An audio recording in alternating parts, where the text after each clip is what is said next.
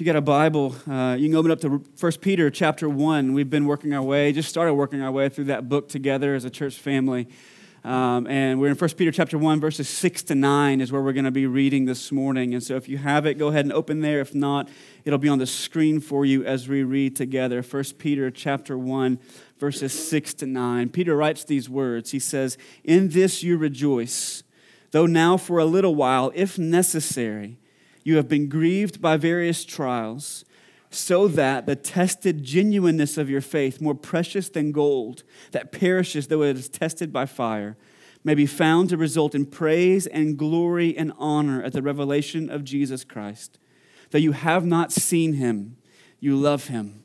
Though you do not now see him, you believe in him and rejoice with joy that is inexpressible and filled with glory, obtaining the outcome of your faith, the salvation of your souls. You know, the older that I get, the more I realize just how important it is to fuel yourself with the proper nutrition for your body to function the way that God designed it to function. You got to have fuel, right? You got to have fuel in order for it to work the way that God intends it to work. Um, and the same is true in our lives as sojourners or exiles in this world. Right, we saw several weeks ago that Peter writes to this group of Christians who are living as those who are resident aliens, are living with a green card status in this world because their citizenship lies ultimately in heaven and not on this earth.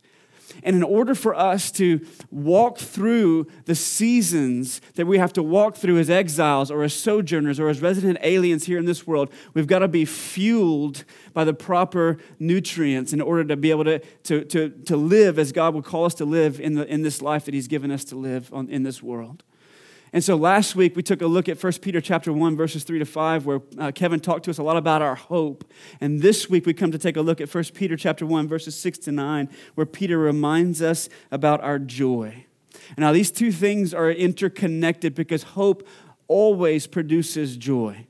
It always produces joy. When there's something that you're longing for, something that you're looking to, it always produces joy within your heart. And so this morning, we want to take a look at the source of this joy that Peter talks about. Not only, uh, we want to take a look at the source, the occasion, the quality, and the result. These four things, what we want to see.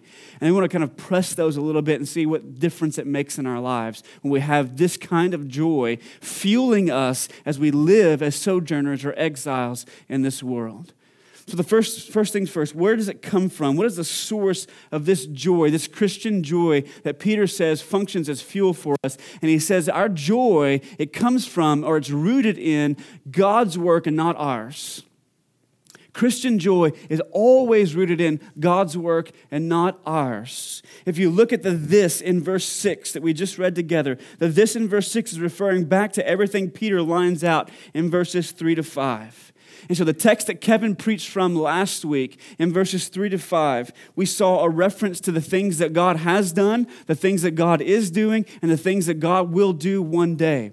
If you look in verses three to five, we saw what God has done. He says, according to his great mercy, he has caused us to be born again to a living hope through the resurrection of Jesus Christ from the dead. It's what God has done. He's brought us to life. So, where there was death, there is now life. Where there was darkness, there is now light. Whether there was despair, now there is hope that we have. So, what God has done, what He is doing, He says also in those verses that who by God's power are right now, presently being guarded through faith. So, God is guarding us for an inheritance that will one day come to us. So, God, what has He done? He's caused us to come to life. What is He doing? He's guarding us and protecting us in this life that we're currently now living for what He will one day do. He born, born again to an inheritance that is imperishable, verse 4, undefiled and unfading, kept in heaven for you, for a salvation ready to be revealed in the last time. So there's something that's coming over the horizon. Okay? Over the horizon, there is a day that's coming where God will do something. So God has done something, He is doing something, and He will do something one day. And Peter says that this in verse 6 is pointing back to everything that he just says in verses 3 to 5.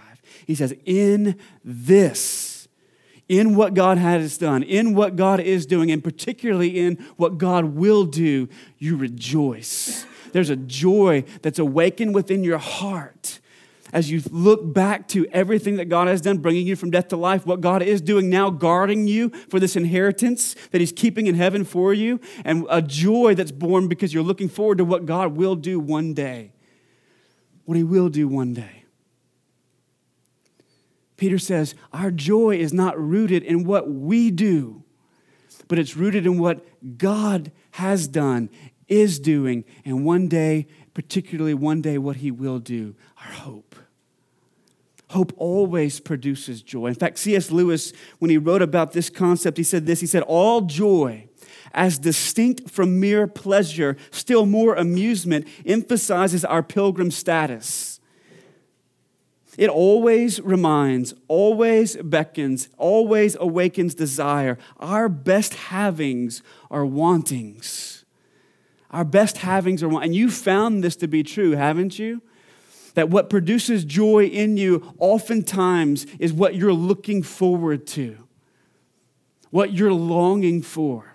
I found this to be true a couple of weeks ago. I had a really close friend over the course of the last eight or nine years, and she was getting married in Panama City, Florida. And she said, came to me several months back, and she said, Hey, listen, I would love for you and your family to come down to Panama City with us and to perform the wedding. And I said, Well, let me pray about that. Yes okay? right? Right. All, all accommodations, all airfare paid, right? I'm there, okay? And so I can remember the weeks leading up to that trip. I can remember there's an anticipation. You guys have experienced that before. Week, you know, in those times leading up to a momentous occasion in your life, there's an anticipation. There's a longing that awakens within your heart, and there's a joy as you look forward to what's coming on the horizon, what's coming in the future. Lewis says, Our best wantings, the best things, are the best havings, the best things that you have right now is what you want in the future, what you're longing for to come over the horizon one day. See, joy is awakened not by what we do, but by what God has done, and particularly what He will do one day. Hope always awakens joy. That's where it comes from as a Christian. But notice the second thing that Peter tells us about this joy. Not only does he tell us the source of it, what it's rooted in, but he also tells us the occasion for it. And Peter says this joy as a Christian is what he would say is that even though and a so that kind of experience. Okay? It's an even though and so that kind of experience. When most of us think of grief and we think of joy, we think of them being mutually exclusive of one another. But what Peter teaches us here is that joy and grief are simultaneous experiences and not separate experiences. They are simultaneous with each other and not separate of each other. Most of us think of joy as something reserved for weddings and grief as something reserved for funerals. But Peter says, in the midst of grief, there is joy. And that's how life works. They're not mutually exclusive. Peter doesn't present a situation where you have grief but not joy, or you have joy but not grief. He presents a situation where you are rejoicing even though you're in the midst of hardship, even though you're in the midst of difficulty, even though you're facing trials. Peter says true Christian joy is an even though kind of experience. And so, right now, even though you're facing trials, even though for a little while, if necessary, you've been grieved by various trials, Peter says, there's a joy that you're looking to because something is coming over the horizon one day. You know one day the sun is going to rise and its light is going to cast out all the darkness and all the despair and all the heartache and all the pain. You know that. And so you're looking for that. So even right now, as your heart is aching, it's rejoicing. They're a simultaneous experience, not a separate experience. It's what Peter tells us. So it's an even though kind of joy. And Peter says, even though for a little while, and Peter, for Peter to say for a little while, what he's talking about is not just like a month or a week or a day or an hour. He's talking about a lifetime. A lifetime in comparison to eternity. He's talking about a lifetime in comparison to eternity. Kind of what similar to what Paul says in 2 Corinthians chapter 4, where he talks about the light and momentary afflictions that he's encountering. And for Paul to say the light and momentary afflictions that he's encountering, Paul, you fast forward in 2 Corinthians chapter 11, he's talking about a life filled with beatings, a life filled with shipwrecks, a life filled with imprisonments. And he's saying, This light and momentary affliction, Peter says, for a little while. It's a lifetime filled with all kinds of heartache, a lifetime filled with all kinds of hurt a lifetime filled with all kinds of pain, but he says Christian joy is an even though kind of experience. And by various trials, what Peter's talking about is the full gambit of human experience in this life. So he's talking about everything from the slightest rolling of the eyes when you mention the name Jesus in your workplace. Like, oh, there goes that guy again. everything from the slightest rolling of the eyes to a spouse who doesn't respond the way that you would like in the context of your relationships, to a child who's living in rebellion, to the loss of a job, to threats of lawsuits, to the shrapnel of sin that you experience in the context of the brokenness of your family to having a knife put to your throat, a gun put to your head, and a tumor found in your body. The full gambit of human experience, Paul says, are these various, many colored kinds of trials that you experience over the course of your life that provide the occasion for this even though kind of experience that Peter says is true Christian joy. So it's an even though kind of experience, but it's also a so that kind of experience. Notice what Peter goes on to say in verse 7. In verse 7, Peter says, So that the tested genuineness of your faith, more precious than gold that perishes though it's tested by fire, may be found to result in the praise, glory, and honor at the revelation of Jesus Christ. Now, for Peter, gold is probably the most precious thing that he can think of. Right? It's the most valuable commodity that comes to his mind as he's writing about faith. And Peter says, even gold, even the most valuable commodity on the face of the earth known to him in his time, even gold, he says, is put through the fire to purify it, to make it more precious, to show it more genuine. He says, as you put gold through the fire and it reaches its melting point, all the impurities, the dross, ultimately floats to the surface and can be skimmed off, leaving behind something that is even more valuable even more valuable. Peter says that your faith is more precious than gold. He, doesn't he say that in the text? He didn't just say your faith is as precious as gold, but he says your faith is more precious than the most valuable commodity on the face of the earth known to him in his time. And here's why because gold may make provision for you in this life, but faith will make provision for you in the life to come as well as this life. Gold may make provision, financial security may make provision for you in this life, but faith will make provision for you in this life and the life to come. And as the temperature rises, what happens is the genuineness of that faith gets tested Right? Is it filled? Is it, a, is it a faith that has integrity to it? That no matter how hot the temperature gets, whenever the, the, the, the, the friction between our convictions and the, the, the culture in which we live create that heat and the friction, the heat begins to rise no matter how hot it gets. Do we continue to cling to Jesus and throw ourselves on Him and Him alone, no matter how hard these various trials that we're encountering in this life become? It shows whether or not faith is really genuine. I was blown away several months ago in, in February, mid February. Many of you remember what took place on the shores of Libya as 21 Egyptian Christians were marched out beside the sea in orange jumpsuits, and men with black hooded uh, with black hoods over their heads stood behind them and executed them by beheading them as they videotaped all of this and then shot it out across the internet for the entire world to see.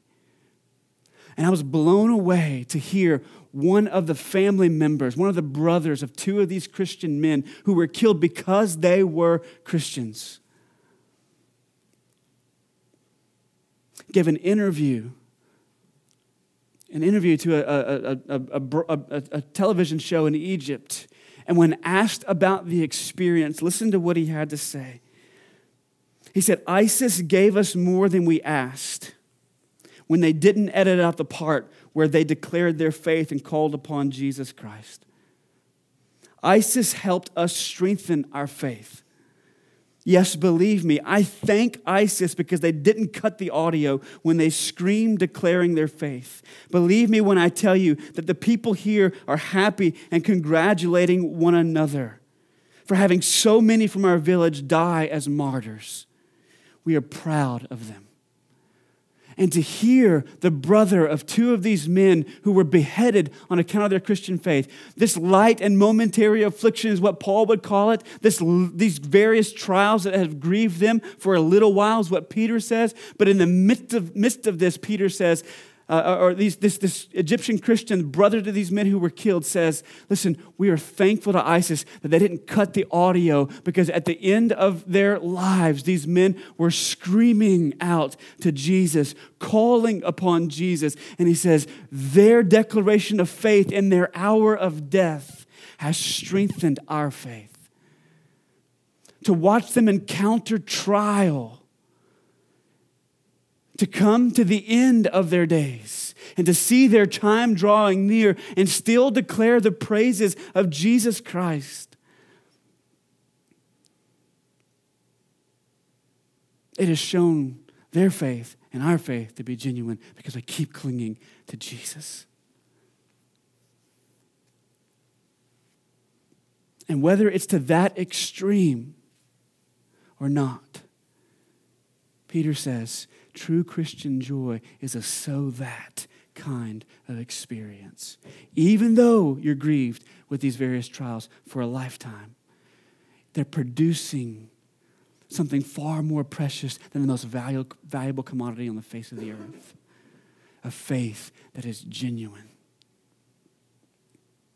But notice one more thing about what Peter says in verse 7. He says, even though for a little while, if necessary if necessary. Now, as I read that, I, it raised this question by whose necessity? Who deems it necessary for us to encounter various trials? Who deems it necessary? Do our enemies deem it necessary? Do ISIS, did ISIS deem it necessary? Does your spouse deem it necessary? Right? Or your ex deem it necessary as they fight you for custody? Do the leaders of our government and the executive, legislative, and judicial branches deem it necessary? Does your boss deem it necessary? Do the, does the mainstream media deem it necessary? Does your child in the rebellion deem it necessary? Does your insurance company, as you fight for the benefits that you've paid for all year long, deem it necessary? Does your family deem it necessary? Does Satan deem it necessary? Who deems it necessary? Let me ask you a few more questions. Who questions? Who deems it necessary to melt away all of your self-confidence? Who deems it necessary to strain out all of your independence? Who deems it necessary to purge you of all your self reliance? Who deems it necessary to burn off and bring to the surface all of your self sufficiency? Who deems it necessary to refine and remove all of your autonomy and self madeness? There's only one person who deems it necessary for the refinement of your faith, and that is God. God and God alone, not your neighbor who runs into your car, not your insurance company who denies your claim, not your family who sins against you, not your spouse, not your ex, not your kids. God deems it necessary for the refinement of your faith and to strip away every ounce of selfness about you. So that at the end of the day, all you have to do is cling in faith to Jesus. God is the only one who deems it necessary. And what this means is that everything that you've heard about how it is God's will for you to always be promoted and never passed over, or how it's always God's will for you to be respected and not maligned, or how it's always God's will for you to be prosperous and never poor, for you to be well and never sick, those things are not true that God deems those things necessary in your life to burn away all the dross of your self confidence. That God deems those things necessary to lift to the surface all the impurities of your self madeness. Like, I've accomplished these things, I've risen to this platform.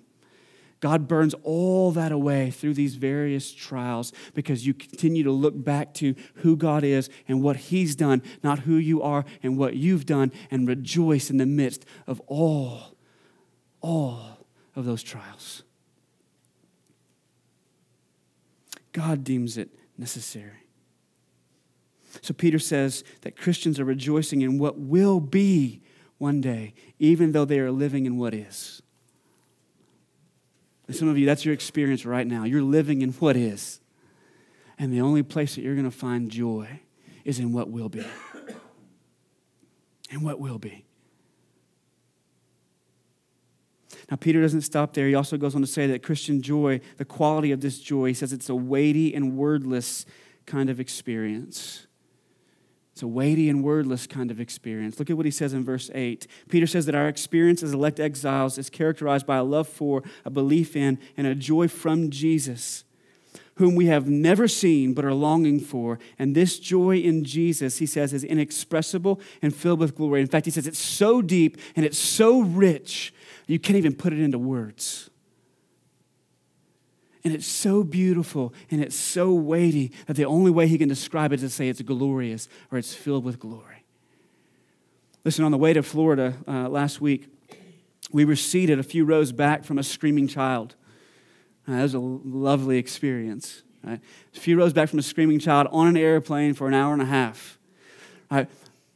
Saving grace as a part of that experience was the fact that there was a man seated next to that young child across the aisle from him who I believe it was David Bolton in disguise.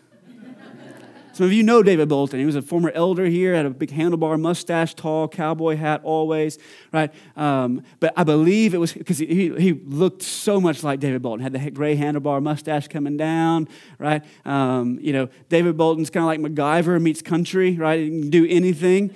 And I, and I kid you not, there was, a, there was a moment in time where this man just kind of looked over at this child and they locked eyes. And the child just fell into this kind of hush for the rest of the flight. It was amazing.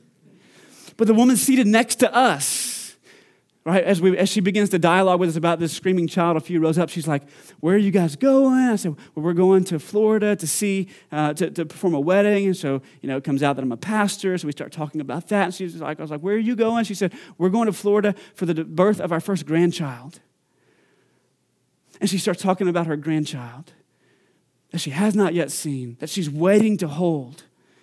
Right? And there's this excitement that she's bubbling with.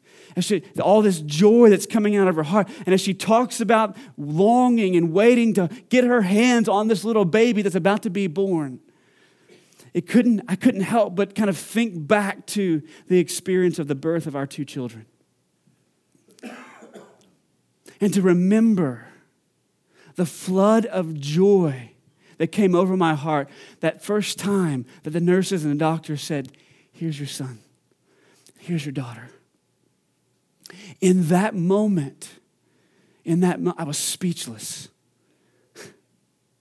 You don't have words to describe that kind of experience. When you stand there, just blown away, with your heart overflowing with joy that is so rich and so deep that you don't even have words to describe it. And that's what Peter is saying here. That this kind of joy that you rejoice in, even though, and so that is a joy that you, it's unspeakable. You don't even know how to phrase words to describe it to other people in the midst of your pain. As you look toward what God has done, is doing, and will do in the face of everything that you're encountering, as you look toward what will be in the reality of what is, there is this unspeakableness about the joy that floods your heart. Peter says, This joy, this joy is like just imagine the joy of holding your firstborn child, combined with embracing your spouse on your wedding day, combined with reconnecting with a friend of multiple decades, combined with hugging your child when they return home from college or military service, and you see them for the first time in years. Combined with sitting next to your spouse and talking about the 50 years of shared life and experiences that you've had together. Imagine all this joy combined together and raised exponentially and never ending. That's a weighty and wordless kind of joy that no fire, no trial in this life can smother. That's the kind of joy Peter's describing here. It's weighty and wordless. And notice, he says as well, what it produces. The end of this joy.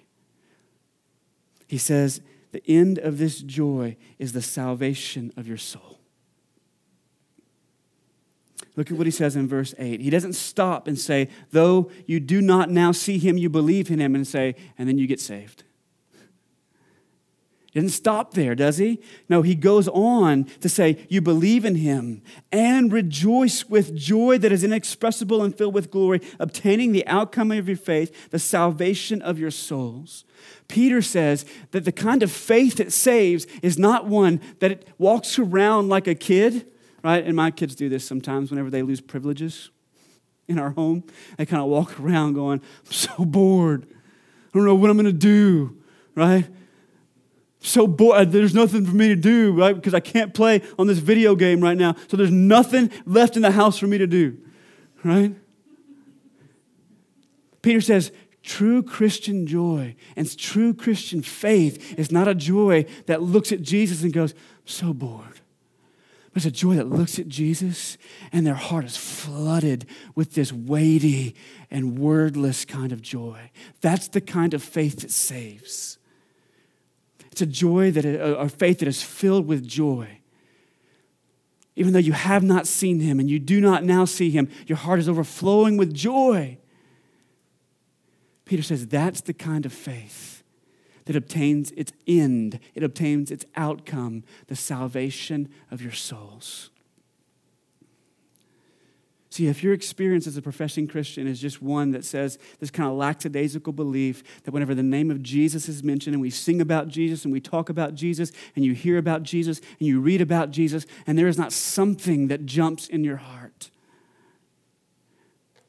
one of two things is happening. Either you, you're not a Christian and your professed faith is impotent to obtain its outcome, or, or you're not looking at Him enough through the eyes of faith, through the lens of the good news of all that He has done for you. So Peter says, Our joy is sourced in not what we do, but what He's done and will do. That our joy is an even though in the face of trials, we continue to have this joy, and so that it's producing, it's refining, it's drawing impurities out, and showing the genuineness of our faith that clings to Him in the face of a lifetime of hardship. And it's a joy that is inexpressible. You can't even find words to describe it. And it's a faith filled with that kind of joy that actually saves. So, what do you do with it? Two things before we close this morning. First of all, first of all, here's what I want to call you to do I want to call you to look to Jesus for a longer joy. For a longer joy. Because, see, if your joy is rooted in what you've done or what you will do, it's going to be kind of like a daylily Look, in our house in Rowlett, before we moved out to Fate three years ago, we had these massive mounds of daylilies planted in our flower beds in the front of our home. And those daylilies would come up every spring and they would produce these vibrant blooms, right? Vibrant and intense color. But they only lasted a day. Hence their name, right? Daylily. And some of you, your joy is rooted and sourced in what you're doing or what you will do, not in what God has done and what He will do. And as a result, your joy is very short lived. And you move from experience to experience to experience to experience to experience because you're not looking to what God, God's work, but your work as the source or foundation for your joy. You're looking to your achievements or your accomplishments for your joy. You're looking to what you will do one day, what you will achieve or accomplish one day uh, for your joy. The promotion that you're going to receive one day, the person that you're going to meet one day, the relationship that you're going to enter into one day. You're looking to that to say, joy will come when that happens, as opposed to looking to, to Christ and saying, joy will come when he rises and returns. That's what I'm waiting for. There's where my hope is sourced. All that talk about hope last week, if your hope is sourced in what you will do one day, it's ultimately going to be short lived joy. But if your hope is sourced in what God will do one day, it will be a, a, temporal joy that does not diminish in the face of trials. It will be a temporal joy that lasts a lifetime in the face of all kinds of grief. And it will be an eternal joy that doesn't come to an end when you draw your last breath. So look to Jesus for a longer joy. A longer joy. A longer joy than any other object of hope you might look to in this life can provide for you. But second of all, look to Jesus for a better joy. Look to Jesus for a better joy. And here's because some of us might go, well, man, I, you know, I find joy in all kinds of things in this life find joy in, in, in, relationships that I have with friends or family or with uh, my kids or with my spouse. I find joy in my work and my vocation and the kind of difference that I'm making there. I find joy in the things that I'm able, uh, the kind of projects that I'm able to put my hands to and step back and finish and go, man, I finished that. I walk away from it, it's done. I find joy in all kinds of experiences in this life. But there's a better joy than those. See, Jesus doesn't just offer us a longer joy he offers us a better one. And here's why because our deepest joys are not found in things, but in persons. Our deepest joys are not found in things, but in persons. This wedding a couple of days ago, sat uh, in, a, in a living room filled with all the bride's friends and family. And they were all sitting around talking and carrying on and interacting and getting to know each other, sharing stories and experiences. And she sat back at one moment and she just kind of took it all in of all these people that have been so influential and shaped her life to where she is today. And they're all getting to know each other, coming together and connecting. And she sat back and she said, My heart is full. You ever had one of those experiences? Where you sit back and you go, My heart is full. Why? Because you're surrounded by people, and your deepest joys aren't in things like new electronics or new cars or new homes, but your deepest joys are in people. They're in people. That's why you have that sense that your heart is full when you're connected to people. That's why your heart is full when your child returns home from college or military service. That's why your heart is full when you embrace your spouse on your wedding day. That's why your heart is full when you hold that child for the very first time. That's why your heart is full, because our deepest joys are rooted in people, not things. Not things. And if that's true, if that's true, then our deepest joy can only be found in the highest person. Our deepest joy can only be found in the highest person. And who is higher? Who is greater? Who is more majestic? Who is more glorious than Jesus? And the response of the scriptures is no one. There is none higher. There is none more glorious. There is none more majestic than him.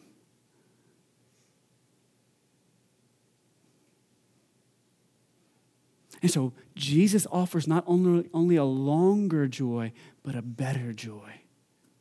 Because there is no other relationship that you might look to to find the same richness of joy as what you can find in Christ.